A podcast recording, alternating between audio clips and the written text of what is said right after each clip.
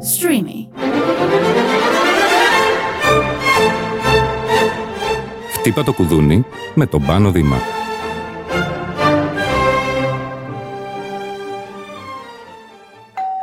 Γεια σας. Είμαι ο Πάνος ο Δήμας και είμαι πάρα πολύ χαρούμενος διότι σήμερα εγκαινιάζουμε μια καινούρια στήλη έμπνευση της Έλληνας Μιχαηλίδου. Γεια σου Έλενα. Γεια και από μένα. Που λέγεται «Ρώτα τον ψυχολόγο». Θες να πεις Έλενα ε, πώς ε, το εμπνεύστηκες αυτό και πώς έχουν έρθει οι ερωτήσεις; Είναι ερωτήματα που έχουμε όλοι μας καθημερινά και θέλουμε να μιλήσουμε σε έναν ειδικό, να πάρουμε μία δεύτερη γνώμη γιατί πολλές φορές βρισκόμαστε μπροστά σε μία κατάσταση που λέμε τώρα μπορώ να το διαχειριστώ αυτό μόνος μου, μπορώ να δώσω τη σωστή απάντηση, μήπως χρειάζομαι μία εξωτερική καθοδήγηση, μία νυφάλια άποψη που θα με βοηθήσει να, να κατευθύνω τη σκέψη μου και τις πράξεις μου και την ενέργειά μου προς τη σωστή κατεύθυνση. Και συγκεντρώσαμε τις ερωτήσεις από το περιβάλλον μας, από τους συναδέλφους μας, από πράγματα που έχουμε λίγο πολύ όλοι μέσα στην καθημερινότητά μας και θα θέλαμε να ρωτήσουμε έναν ψυχολόγο. Και θα θέλαμε επίσης από εδώ και πέρα οι ερωτήσεις να έρχονται από από τους ακροατές του podcast ε, Χτύπα το κουδούνι μπορείτε να απευθύνεστε στα social media του Streamy. Μπορείτε να στέλνετε τις ερωτήσεις σας και μέσω Instagram και μέσω TikTok και μέσα από οποιαδήποτε πλατφόρμα εξυπηρετεί, ε, σας εξυπηρετεί να στέλνετε τις ερωτήσεις σας. Ό,τι θέλετε να ρωτήσετε τον πάνω θα είναι εδώ για να τα απαντήσει. Εμείς θα, θα τα συγκεντρώνουμε, θα τα κατηγοριοποιούμε και θα τα μεταφέρουμε ώστε να παίρνετε τις απαντήσεις σας. Μία άμεση πρώτη βοήθεια να το πω, ας πούμε. Η πρώτη, ένα, ένα kit πρώτων βοηθειών για την ψυχούλα ναι, μας. κάποια tips που ίσως βοηθήσουν για να το πάτε παρακάτω ή να, και εσείς να εμπλουτίσετε αυτό που θέλετε να διευκρινίσετε. Οπότε για να δούμε. Ε, πολύ ωραίες ερωτήσεις βλέπω εδώ πέρα. Ε. Η πρώτη νομίζω ότι εμένα προσωπικά με, με εξέπληξε. Ναι. Τελικά υπάρχει αυτό που λέμε κοινή λογική; Μήπως δεν είναι τόσο κοινή; Μάλιστα. Πάρα πολύ ωραία ερώτηση. Όταν λέμε κοινή λογική, τι εννοούμε; Ε, Καταρχάς, όταν λέμε ε, κοινή λογική, αισθάνομαι έναν τύπο έτσι από κάπου να σου λέει η κοινή λογική λέει ότι. Ε, σαν ένα δάχτυλο που θα σου μάθει τι πρέπει να σκέφτεσαι, τι πρέπει να κάνεις. Άρα λοιπόν η κοινή λογική στηρίζεται. Πού; Ε, στηρίζεται στο υπάρχον ιδεολογικό πολιτισμικό σύστημα και σύστημα αξιών. Έτσι δεν είναι; Αυτό που κοινωνικά είναι κοινώς Μάλιστα. Άρα λοιπόν κάποιος σου λέει ότι εσύ οφείλεις να σκέφτεσαι σύμφωνα με το κοινό υπάρχον πολιτισμικό σύστημα αξιών. Ναι. ναι. Μην πολύ διαφύγεις από αυτό. Ε; Το χρειάζεσαι για να σε επαναφέρεις στην τάξη. Το οποίο έχει μια βαση έτσι, δηλαδή σου μαθαίνει πού βρίσκεσαι, πού και, ανήκεις. Και ουσιαστικά διατηρεί και τον κοινωνικό ιστό κατά κάποιο τρόπο ή όχι; Προς, κοίτα, προσπαθεί να διατηρήσει τον κοινωνικό ιστό. Έτσι. Αυτό όμως είναι μεγάλη κουβέντα. Με ποια έννοια; Ότι αν ας πούμε ε, μιλάμε για ένα, μια αξία ή μια, ένα, ένα φάσμα της κοινής λογικής που σε θέλει εσένα να μπεις κάπου που εσύ δεν ανήκεις, δεν είσαι υποχρεωμένος να το ακολουθήσεις. Ναι. Απλά ίσως να υπάρχουν κάποιες πανανθρώπινες αξίες. Α πούμε, είναι κακό να σκοτώσεις κάποιον. Ναι. ναι αυτό, αυτό είναι κοινή λογική. Θα το έβαζα λίγο διαφορετικά, Έλληνα. Θα μπορούσαμε να χωρίσουμε την κοινή λογική ε, των μεγάλων ομάδων και των μικρότερων ομάδων. Τι θέλω να πω; Οι πανανθρώπινες αξίες, έτσι, αφορούν στο πολιτισμικό και αξιακό σύστημα το παγκόσμιο mm-hmm. στη δεδομένη ή από το παρελθόν μέχρι σήμερα. Ok. Okay. Και είπες πολύ εύστοχα, το να σκοτώσεις κάποιον δεν επιτρέπεται. Σαφέστατα. Νομίζω δεν θα αλλάξει αυτό. Εύχομαι. Και το ελπίζουμε. Έτσι. Όμως υπάρχουν και οι κοινές λογικές των μικρότερων συστημάτων ή ομάδων με τα οποία εμπλεκόμαστε. Α πούμε, η Ελλάδα είναι ένα υποσύνολο. Ε; Μια ομάδα στην τεράστια ομάδα που έχει το δικό της ιδεολογικό και πολιτισμικό πλαίσιο μέσα στο οποίο εμείς συνδεσόμαστε. Πάμε πιο πέρα. Ε, το σχολείο, η εκκλησία, ε, η οικογένεια. οι φίλοι, η δουλειά. Επίσης ομάδες που έχουν τη δική τους κοινή λογική. Ε; Μμμ. Και τους κώδικες. Οπότε όλα αυτά είναι σαν κύκλοι οι οποίοι τέμνονται και τελικά η κοινή λογική είναι το σημείο που συναντώνται οι κύκλοι; Σε κάποια συναντώνται, σε κάποια δεν συναντώνται και υπάρχει και το άτομο το οποίο πραγματικά μπορεί να μην συναντάται με αρκετούς από αυτούς τους κύκλους και από αυτές τις αξίες που ανήκουν σε κάθε κύκλο. Ναι, δηλαδή, αν εγώ δυσφορώ με βάση αυτό που μου φέρνεις εσύ ως κοινή λογική, οφείλω να βρω εκείνες τις ομάδες που καθρεφτίζουν τη, Τη δική, δική μου. μου ιδιοσυγκρασία. Δεν υποχρεωμένο να ακολουθήσω, να ακολουθήσω τη δική σου γιατί εσύ μου το επιβάλλεις, γιατί ανήκουμε σε μια ευρύτερη κοινή ομάδα ή κοινή λογική εμείς οι δυο. Δηλαδή είμαστε και οι δυο Έλληνες, άρα και οι δυο, και εγώ και εσύ θα πρέπει να συμπεριφορόμαστε ως, για παράδειγμα, Ορθόδοξοι χριστιανοί να πηγαίνουμε στην εκκλησιά κάθε Κυριακή. Λέω τώρα έτσι, όχι ότι Μμμ, κάνουμε αυτό.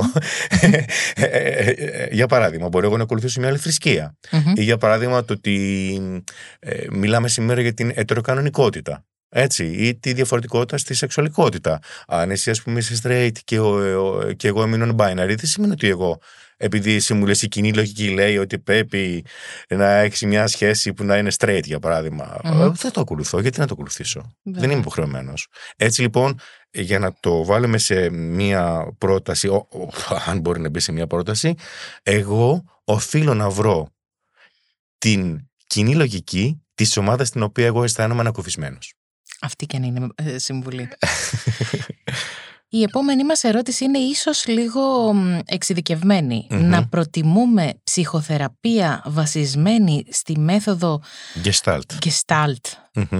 Ναι. Πολύ ωραία ερώτηση. Ο, ο άνθρωπος που την έκανε πραγματικά έτσι έχει ψάξει αρκετά το θέμα αυτό. Δεν ξέρω αν έχει, είναι και συνά, συνάδελφο, δεν θα είναι, αλλά, λογικά, γιατί θα ήξερε την απάντηση, αλλά είναι πολύ σημαντική.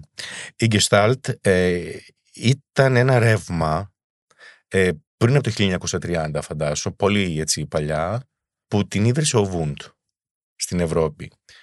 Ένα ρεύμα το οποίο ε, θα μπορούσε να ε, αντιπαρατίθεται στην ψυχανάλυση. Τι Μμ. θέλω να πω. Η Gestalt λοιπόν ε, έβλεπε τον άνθρωπο ως ένα σύστημα. Δεν μπορούσε να το δει αποκομμένο από την πραγματικότητα μέσα στην οποία εντάσσεται. Μμμ. Ναι; Ενώ η Μμμ. ψυχανάλυση έβλεπε τον άνθρωπο ε, εξατομικευμένα μέσα στο εγώ του και πήγαινε ε, μέσα από την εμπειρία του την ατομική, η Gestalt σου έλεγε ότι, ε, για παράδειγμα, έλεγε το τετράγωνο είναι ένα τετράγωνο. Δεν μπορείς να το δεις ως τέσσερις ε, διαφορετικές ε, γραμμές οι ναι. οποίες ενώνονται. Το τετράγωνο δίνει συμβολικά και ενηλογικά τη δική του σημασία άμα το δεις ως τετράγωνο. Το οποίο ε, είναι Μμμ. το αποτέλεσμα της άρθρησης τεσσάρων γραμμών. Ναι, δεν μπορείς να πεις ότι απλά είναι τέσσερις γραμμές. Ναι, ναι, ναι. Μεγάλο θέμα. Ε, Από την ε, Gestalt μετά βγήκε η, φαινε- η φαινομενολογία που πάλι εδρεύει στη Γερμανία κτλ. Και, και εκεί ακούμπησαν όλες αυτές που λέμε οι ανθρωποκεντρικές ψυχοθεραπευτικές προσεγγίσεις. Από εκεί και πέρα, δηλαδή ο- σήμερα οι περισσότερα, ε, η ομπρέλα μας είναι Gestalt. Έτσι, οι περισσότεροι. Βέβαια και η ψυχανάλυση. Δεν το συζητάμε. Και που- σε καμία περίπτωση η Gestalt δεν αντιπαρατέθηκε ποτέ στην ψυχανάλυση. Ποτέ. Ήταν μια παράλληλη έτσι, διαφορετική αντιμετώπιση των πραγμάτων. Ούτε και σήμερα η ψυχανάλυση ε, μπορώ να πω ότι αποκλείει την ε, λογική ότι ο άνθρωπος είναι μέρος συστημάτων και έτσι πρέπει να αντιμετωπίζεται. Αλλά μ, το ερώτημα λοιπόν είναι ε, μια προσέγγιση, εγώ έτσι το καταλαβαίνω, που να είναι ε, να- ε, ψυχανάλυση ή μια άλλη που να είναι πιο ανθρωποκεντρική και να βλέπει τον άνθρωπο ως μέρος συστήματος και συστημάτων. Αυτό είναι καθαρά εξατομικευ- εξατομικευμένο. Δηλαδή ο κάθε ε, άνθρωπος που μπαίνει στην ψυχοθεραπεία χρειάζεται να δει στη φάση που βρίσκεται και με βάση την προσωπικότητά του ε, ποια ε, προσέγγιση του ταιριάζει καλύτερα. Αν και όπου και να πάει, τα βασικά πράγματα που απασχολούν τους ανθρώπους, οποιαδήποτε προσέγγιση μπορεί να τα αντιμετωπίσει με πολύ επιτυχημένο τρόπο. Παρ' όλα αυτά, Έλληνα, θέλω να υποσχεθούμε εδώ στο, στους ανθρώπους που μας ακούν ότι θέλω να κάνουμε μία σειρά ε, από podcast με, τις, με εκπροσώπους από τις διαφορετικές προσεγγίσεις ψυχοθεραπείας. Τι λες; Ναι, βεβαίως. Μμ. Βεβαίως. Τέλεια. Ποια είναι τα πρώτα σημάδια ότι μπορεί να έχουμε κατάθλιψη; Καταρχάς, μπορούμε να τα βρούμε στο ίντερνετ. Αυτά. Αφού μας λέτε να μην γκουγκλάρουμε εσείς Μα οι γι' αυτό γιατροί. δεν μ' άφησε να ολοκληρώσω. Σας το λέμε, ναι. Γιατί σας το λέμε; Γιατί συνήθως βάζεις τα συμπτώματα και σε βγάζουν ότι πεθαίνεις. Όχι μόνο αυτό. Ε, είναι πολύ σημαντικό να, να ξέρουμε ότι ε, αυτές οι διαγνώσεις, οι διάφορο διαγνώσεις για καλύτερα, έτσι να το πω καλύτερα, πρέπει να γίνονται από ανθρώπους που είναι ειδικοί για τον κάθε άνθρωπο ξεχωριστά. Διότι πολλές φορές βλέπουμε κάποια συμπτώματα που νομίζουμε ότι τα έχουμε ή τα έχουμε και μας ταυτοποιούμε με κάτι το οποίο δεν μας αφορά, δεν μας ανήκει. Α, Να δώσω ένα παράδειγμα. Ας πούμε, μιλάμε για το πένθος. Μιλούσαμε, μιλούσαμε πριν οι δυο μας για το πένθος, έτσι, καθόλου τυχαίο. Ε, ή μια απώλεια, οποιαδήποτε απώλεια. Έτσι, ή μια αλλαγή στη ζωή μας. Μ; Και, ή, να σου πω πολύ πιο απλά, έχω κάποια οργανικά θέματα. Που έχω, έχω θηροειδή, έχω ζαχαροδιαβήτη, ε, κάτι μου συμβαίνει, έχω έναν ε, ισοφάγο που νευρώνεται πολύ και έχω παλινδρόμηση. Ξέρω εγώ, όλα αυτά μπορούν να φέρουν ε, συμπτώματα, σου λέγω τώρα, έτσι, οργανικά. Μπορεί να ανοίξει το ίντερνετ και να δω τι έχω κατάθλιψη και να νομίζω ότι έχω κατάθλιψη. Ή για παράδειγμα, άλλο η θλίψη και άλλο η κατάθλιψη. Η θλίψη είναι κάτι το οποίο είναι φυσιολογικό και το περνάμε όλοι οι άνθρωποι, όπως και την κατάθλιψη. Τι θέλω να πω, ότι χρειάζεται σαφώς όταν βιώσουμε ότι δυσλειτουργούμε για ένα διάστημα δύο εβδομάδων τουλάχιστον νιώθω ότι δυσλειτουργώ δηλαδή ε, αισθάνομαι αυτά τα συμπτώματα που μπορεί να διαβάσει κανείς. Δηλαδή, αισθάνομαι ανιδονία. Δεν έχω όρεξη να κάνω τίποτα. Πράγματα που μου δεν είναι ευχαρίστηση στο παρελθόν, πια δεν μου δίνουν καμία ευχαρίστηση. Αποκόβομαι από τις δραστηριότητές μου. Έχω διαταραχέ στον ύπνο μου. Ε, Κοιμάμαι πολύ, δεν κοιμάμαι καθόλου. ε, Ξυπνάω διάμεσα. Ε, συχνά. Ε, έχω φοβία θανάτου, ε, πάρα πολύ έντονη ή τέτοια πράγματα. Ε, θα πρέπει να. Και, και, δε- και προσέξτε τώρα, η διάγνωση δεν γίνεται με ένα από αυτά. Γίνεται, πρέπει να έχεις κάποια από αυτά μαζεμένα για να, για, για να υπάρξει διάγνωση. Έτσι λοιπόν, θέλω να πω για την κατάθλιψη δύο πράγματα. Έτσι, μια και μου δίνει την ευκαιρία. Ε, Μ' άρεσε πολύ αυτό που έχω ακούσει έτσι, από την Αμερική, όπου η κατάθλιψη λέγεται depressed. Και το είναι σε depressed αν το χωρίσεις είναι deep rest. Σου λέει δηλαδή ο εαυτός σου χρειάζεται να ξεκουραστείς πολύ από τους ρόλους που έχεις αναλάβει και από τα πράγματα που έχεις αναλάβει. Κάτι δεν γίνεται σωστά. Οπότε είναι μια ευκαιρία όταν νιώθουμε κατάθλιψη, όταν αισθανόμαστε θλίψη ή κατάθλιψη και πάμε σε έναν ειδικό να ξανασυναντηθούμε με τον εαυτό μας. Άρα μην το φοβόμαστε. Ξέρω πώς αισθάνεται ένας άνθρωπος που, που βιώνει κατάθλιψη. Τι απόγνωση αισθάνεται. Αλλά είναι μια τεράστια ευκαιρία. Αυτό. Είναι και ένας θετικός τρόπος να το βρούμε. Να, ναι, το, ναι, να το δούμε. ναι, είναι μεγάλη ευκαιρία. Πραγματικά. Πώς καταλαβαίνουμε ότι ο ψυχοθεραπευτής μας ίσως να μην είναι κατάλληλος για εμάς; Βρε τι ερωτήσεις κάνετε. Μάλιστα. Λοιπόν, πολύ σημαντικό ερώτημα. Υπάρχουν δύο πράγματα που πρέπει να σκεφτούμε. Ένα είναι ότι πραγματικά ο, ο ψυχοθεραπευτής μας μπορεί να μην είναι για εμάς. Είναι αυτός; Είναι η μεθοδός του; Είναι κάτι το οποίο αρχίζει να το καταλαβαίνει μέσα στον καιρό, μετά από αρκετό καιρό που αισθάνεσαι ότι δεν προχωράς, δεν μπαίνεις απαντήσεις. Όμως, αυτό εμπεριέχει ένα πολύ μεγάλο κομμάτι που αφορά στην ψυχοθεραπεία και αυτό είναι το σημαντικό. Και λέγεται η αντίσταση στην ψυχοθεραπεία. Τι θέλω να πω; Όταν ε, κάνουμε, μπαίνουμε στη δικασία της ψυχοθεραπείας, όσοι έχετε μπει, ξέρετε πολύ καλά ότι προχωρώντας θα συναντήσετε αρκετές φορές εμπόδια. Όταν έρχεται μια αυτοαποκάλυψη που είναι πολύ δυνατή, τι θες να κάνεις, όταν βλέπεις κάτι που σε φοβίζει, τι θες να κάνεις, το βάλεις στα πόδια. Έτσι, αυτό είναι φυσικό, φυσ- φυσικά ανθρώπινο. Έτσι γίνεται και με την ψυχοθεραπεία. Όταν δηλαδή έρχεται κάτι το οποίο είναι δυνατό και το αισθάνεσαι ασυνείδητα, θες να εξαφανιστείς. Εκεί αρχίζεις και λες, «Μμ, δεν μου κάνει η ψυχοθεραπεία, ο, ο ψυχοθεραπευτής, κουράστηκα, θέλω ένα διάλειμμα κτλ. Λέω τώρα ποια πράγματα που πρέπει να ξέρουμε, να έχουμε ως ε, οδηγίες όταν τα αισθανόμαστε αυτά. ο- ο- Δεν φταίει ο ψυχοθεραπευτής, αλλά η διαδικασία της αντίστασης. της mm ψυχοθεραπεια Έτσι λοιπόν, ένα άλλο πράγμα είναι, ας πούμε, ξαφνικά να πεις Α, τάλισα. Α, νιώθω τέλεια. Γιατί να συνεχίσω; Ή όταν είμαι θυμωμένος. Πολύ με το θεραπευτή μου, αυτό κι αν είναι κομμάτι για θεραπεία. Ε; Δεν πρέπει να πω φεύγω, δεν μου κάνει, κάτι βγαίνει. Ή μπορεί να υπάρχουν και αυτό που λέμε περίοδοι αγρανάπαυσης. Δεν σημαίνει ότι κάθε φορά στην ψυχοθεραπεία θα πηγαίνουμε και θα λύνουμε, ε, πώς το λένε, ό,τι πιο δύσκολο υπάρχει στην ύπαρξη την ανθρώπινη. Υπάρχουν και μεγάλοι περίοδοι που απλά πηγαίνω στην ψυχοθεραπεία μου. Και ό,τι βγαίνει επί της παρούσης. Είναι πραγματάκια που πρέπει να σκεφτόμαστε πριν αποφασίσουμε εάν αυτό είναι δικό μας θέμα και αφορά στη θεραπεία μας, έχει να κάνει με τον ψυχοθεραπευτή. Και εδώ, κλείνοντας, θέλω να πω το εξής. Οτιδήποτε εμφανίζεται, ακόμα και το ερώτημα, είσαι κατάλληλος για μένα; Αισθάνομαι ότι δεν είσαι. Αυτό και αν είναι θέμα για θεραπεία. Ένας ψυχολόγος, ψυχοθεραπευτής, που έχει εκπαιδευτεί καλά, όχι μόνο το περιμένει αυτό, το θέλει κιόλας. Γιατί; Γιατί είναι ένα σημείο που μέσα από αυτό ο θεραπευόμενος πραγματικά μπορεί να οριμάσει πάρα πολύ.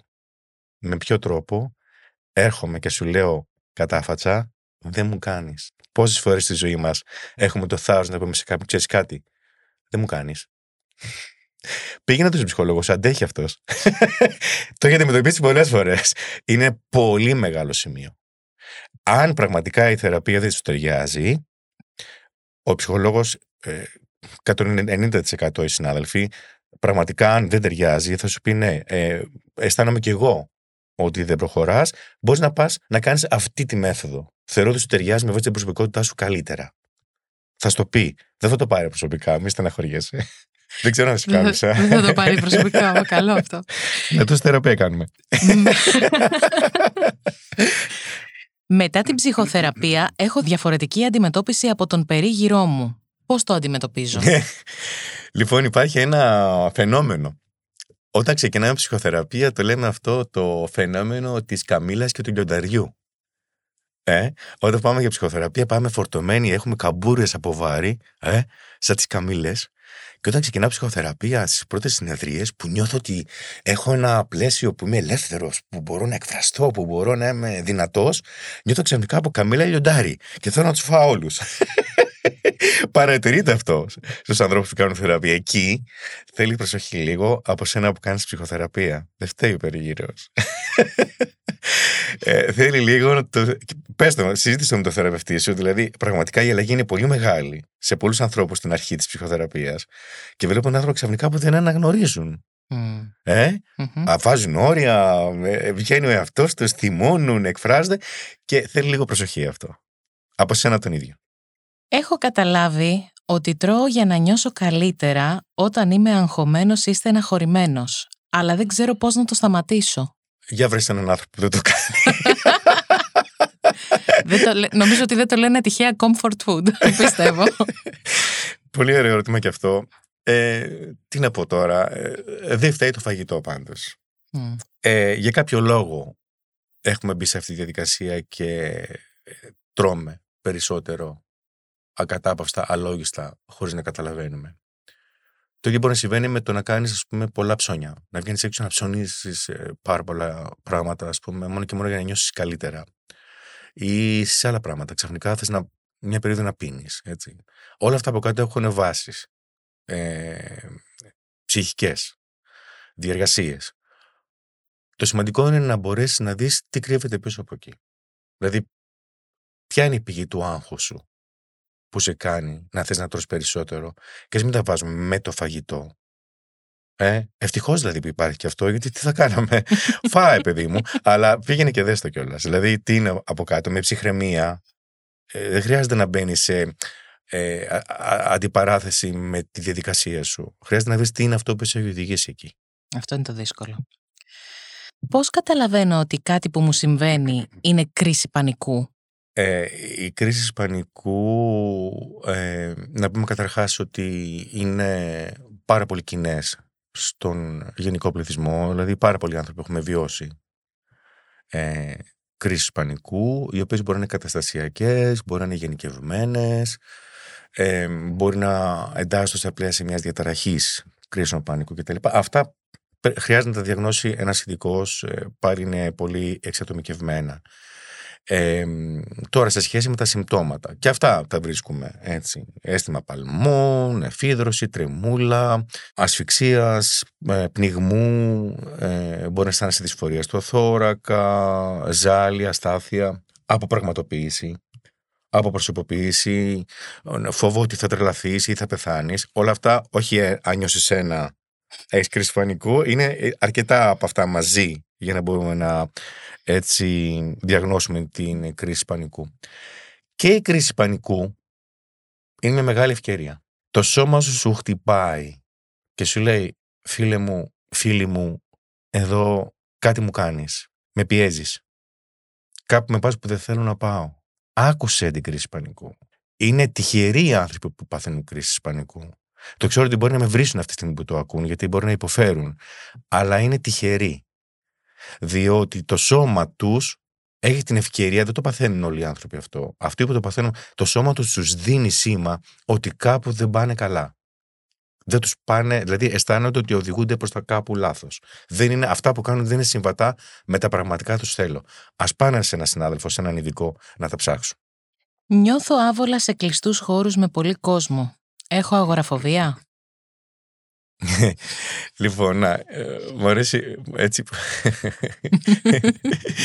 λοιπόν, ε, ε, για την διάγνωση της αγοροφοβίας, ε, λοιπόν υπάρχει αγοροφοβία, υπάρχει κλειστοφοβία, υπάρχει κοινωνική φοβία. Διαφορετικές φοβίες αυτές με άλλα χαρακτηριστικά. Ε, δηλαδή, είπες αγοροφοβία σε κλειστό χώρο. Σε, ναι, σε κλειστούς χώρους με πολύ κόσμο. Ναι, η αγοροφοβία είναι ο φόβος της αγοράς. Δηλαδή, οπουδήποτε υπάρχει πολλοί κόσμος. Μπορεί να είναι όμως και έξω. Mm-hmm. Ε, οπουδήποτε υπάρχει πολλοί κόσμος και έξω. Άρα... Σε συνοστισμό δηλαδή αισθάνεται άσχημα. Ακριβώς. Όπου υπάρχει δηλαδή πολλοί κόσμος μαζεμένος. Μπορεί να είναι σε μια πλατεία. Μπορεί στην πλατεία συντάγματος, ας πούμε. Νιώθω ότι mm-hmm. εδώ πέρα Παναγία μου κινδυνεύω, ξέρω εγώ. Αυτό ε, από μόνο του μπορεί να είναι αγοραφοβία. Τώρα, ο κλειστός χώρος, ειδικά, μπορεί να είναι. Ε, δεν είναι κλειστοφοβία, γιατί η κλειστοφοβία είναι όταν είμαι και μόνος μου μέσα σε έναν ναι, σασέρ ή κάπου. Μπορεί να είναι κοινωνική φοβία. Με την έννοια ότι δεν μπορώ να με παρουσιάσω mm-hmm. ε, στους άλλους. Έτσι, και να είναι συνδυασμός. Δεν ξέρουμε. Και αυτό πρέπει να μπορεί να διαγνωστεί από έναν ειδικό. Η κόρη μου δεν κάνει εύκολα φίλους. Όχι μόνο στο σχολείο, αλλά ακόμη και στο φιλικό μας περιβάλλον μιλάει πολύ δύσκολα. Πώς μπορώ να τη βοηθήσω; Ναι, αυτό είναι ένα μεγάλο θέμα. Και χαίρομαι που έτσι ένας γονιός αναρωτιέται πώς μπορεί να βοηθήσει το παιδί τους σε αυτό. Σήμερα, περισσότερο από το παρελθόν, δεν ευνοείται ο κοινωνικός εαυτός των, ε, των εφήβων και των παιδιών. Ε, αντίθετα, ε, ευνοείται ε, η επαφή με ατομικές δραστηριότητες. Ε, η επαφή και επικοινωνία μέσα από δρόμους ε, των social media που δεν έχουν όλο το όλο της επικοινωνίας. Το εξελικτικό, τη βλεμματική επαφή, το, τη στιγμή, το, το αυθεντικό, το όλο. Ε, νομίζω ότι η ενθάρρυνση ε, για τον κοινωνικό εαυτό και την επικοινωνία και την επαφή έρχεται από την ίδια την οικογένεια. Μπορούμε εμείς να βοηθήσουμε κάπως; Ε, Μπορεί ο γονιός να, να, να ενθαρρύνει με κάποιο τρόπο ή να, με κάποιο τρόπο να ενισχύσει το παιδί ώστε να το οθήσει προς ε, μια περισσότερο κοινωνική ταυτότητα; Μπορεί με την έννοια του να ενθαρρύνει, να έρχεται σε επαφή με φίλους, να του δείξει και να καταλάβει ότι ναι, όταν σχετιζόμαστε ρισκάρουμε. Μπορεί να βγω με φίλους μου και να μην περάσω καλά. Μπορεί να απορριφθώ. Πόσο αντοχή έχω στην απόρριψη. Ε, το έχω μάθει να έχω αντοχή στην απόρριψη. Πώς θα τη μάθω αν δεν ρισκάρω να μπω, να απορριφθώ και μετά να βγω και να ξαναστηθώ και να ξαναμπω. Ε, είναι όπως μπαίνω στη θάλασσα. Ε, mm. Πώς θα πει το παιδί μου να κάνει μπάνιο στη θάλασσα ενώ φοβάται. Ναι, ε, Σιγά σιγά. Θα πιει και λίγο νερό, θα βγει, θα κλάψει, θα ξαναμπεί. Ε, δεν θα του πει Α, μην ξαναμπαίνεις εκεί πέρα γιατί θα πάθεις κάτι κακό. Η θάλασσα είναι τεράστια απόλαυση. Έτσι είναι και η ζωή, έτσι είναι και οι παρέ, έτσι είναι και οι ομάδες. Μεγάλο θέμα. Μεγάλο θέμα. Μετά τη συνταξιοδότηση η μαμά έχει σταματήσει να έχει ενδιαφέροντα και ειδικά μετά την καραντίνα έχει όλο και λιγότερη κοινωνική ζωή και φοβάμαι μήπως έχει κατάθλιψη ή πάθει άνοια. Πώς μπορώ να τη βοηθήσω; Να πούμε εδώ ότι όταν υπάρχει άγχος ή κατάθλιψη έχει πολλά κοινά συμπτώματα με την αρχή της άνοιας. Δηλαδή υπάρχει έλλειψη συγκέντρωσης, ε, δεν θυμάμαι, ξεχνάω εύκολα. Ε, όταν είμαι πολύ το κεφάλι μου είναι πολύ κατηλημένο από δυσάρεστες ε, σκέψεις και με τον εαυτό μου, με, είμαι κλεισμένος στον εαυτό μου, χάνω την επαφή και με τον χρόνο πολλές φορές και με αυτά που χρειάζεται να κάνω, αποδιοργανώνομαι. Άρα χρειάζεται και εδώ μια διαφοροδιάγνωση από νευρολόγο ή από νευροψυχολόγο να γίνουν κάποια τεστ για να δούμε αν υπάρχει άνοια, αρχές ε, άνοιας ή είναι κατάθλιψη. Ε, αυτό είναι το πρώτο βήμα. Οπότε ε, ο ειδικός θα σου πει αν χρειάζεται να ε, μπει σε αγωγή, αν χρειάζεται να μπει σε αγωγή μαζί με ψυχοθεραπεία ή αν χρειάζεται να μπει μόνο σε ψυχοθεραπεία. Λέω τώρα έτσι μια γενική κατεύθυνση. Από εκεί και πέρα πάλι χρειάζεται να είναι ατομικά πράγματα αυτά, αλλά αυτές είναι οι γενικές γραμμές. Ευχαριστούμε πολύ για τις ερωτήσεις. Εύχομαι να απάντησε έτσι κάπως και να σας βοήθησα και τον επόμενο μήνα θα έχουμε τις επόμενες. Ευχαριστώ πολύ Ελένα. Εγώ ευχαριστώ.